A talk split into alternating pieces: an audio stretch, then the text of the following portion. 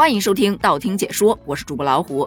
近日有一起事件让人特别感慨，原来大爷追星也这么疯狂啊！具体是这么个事儿，在双十二的那天上午十点半钟。有一位八旬老人到银行要求转账给自己的好妹妹，那这本来挺正常的呀。可当银行的工作人员得知这大爷呀要转账的好妹妹名字叫董卿，正是那一位著名主持人董卿，眉头一蹙，发现此事有点不对呀，立马就选择了报警。当民警赶到现场的时候，对着大爷是好言相劝，然而大爷坚称自己就是和董卿本人聊得火热，此前自己已经多次转账给他了，怕民警。不信，这大爷还给民警展示了董卿的社交账户头像。你瞅瞅，你看看，用的不就是他的头像吗？这就是他本人。我们已经认识很多年了。后经仔细询问，原来呀，这大爷的老伴儿常年卧病在床，老人呢，他就迷上了上网刷短视频，刷着刷着，无意之间就与这所谓的董卿妹妹邂逅了。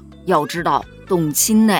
那可是他的偶像主持哎，不仅亲切的喊他好哥哥，还常常陪他聊天，哄得他心花怒放。就这样，大爷很快就在一声声的哥哥中迷失了自我。这一次，大爷出来转账，是因为董卿妹妹告诉他，我已经离开电视台了，准备要创业，希望哥哥支持哦。于是，大爷二话不说，就背着家人跑来银行办理新的银行卡，准备转账。所幸呢，给及时劝阻了。此事曝光之后，很多网友调侃。果然，男人至死是少年，人老心不老。哎呀，一时之间竟然不知道该说些什么合适。这老年恋爱脑真的是看不了一点儿。其实这大爷啊也不是个例，咱不往远了说，就说这一个月头发生的事儿。一位八旬大爷刚刚下了苏州北站的高铁，在广场上遇到了巡逻的民警，就问他：“这警察同志啊，苏州盘门怎么走啊？”出于职业的敏感，值班民警就询问。大爷，你咋一个人来呢？你这身边也没个亲人照顾的，准备去干嘛呀？大爷表示自己今年八十三岁了，独自一人从河南驻马店乘高铁来苏州找自己的女网友。民警一听，嘿，这不就是典型的网络诈骗吗？立马就开始劝阻这位大爷。然而大爷一口咬定自己压根儿就没被骗，因为他根本就没啥损失嘛。怕民警不信，他就打开了自己随身携带的平板电脑，给到民警去看一看自己女网友的视频。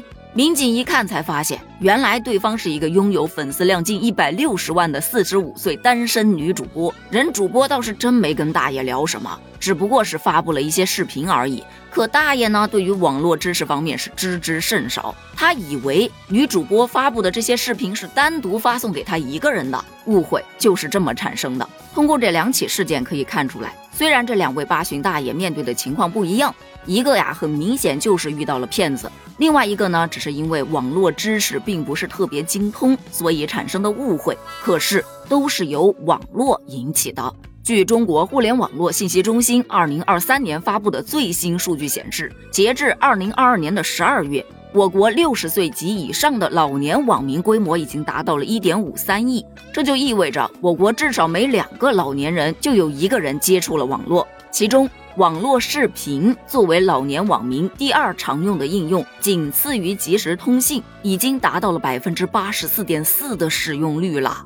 此前有另外一则调查数据也显示，有百分之五十一的中老年群体日均上网时长超过了四个小时。越来越多的老年人刷短视频，刷的时间也是越来越长。至于为什么会有这样的现象，个人觉得大概有两个比较重要的原因。第一个呢，网上的新鲜东西太多了。这些新鲜事物对于老年人来说有非常大的吸引力，你就别说老年人了，咱们陪伴着互联网一起成长起来的这一代人都忍不住一刷一晚上的，何况是老年人呢？其二就是大家老生常谈的缺乏陪伴，孙辈的吧要上学，儿子闺女辈的吧要上班。自己也没啥事儿干，于是这短视频就成了疏解忧闷、对抗孤独的一个窗口。那些笑脸如花、人靓嘴甜的网红们，恰恰就提供了这种最需要的陪伴。对于这种情况呢，一味的指责或者完全禁止，并不现实的。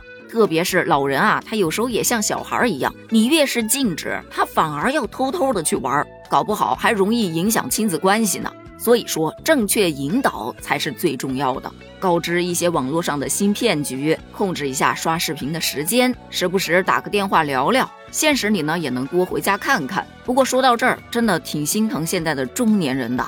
你想啊。一边要操心自己的子女不要沉迷在游戏、短视频当中，还要操心自己的父母不要沉迷在直播刷礼物当中，要抽出时间去陪陪孩子，还要抽出时间去关心老人，剩下的时间基本交给了工作。作为成年人，身上的担子啊真的不轻，所以也希望大家都能抽出时间来好好爱自己。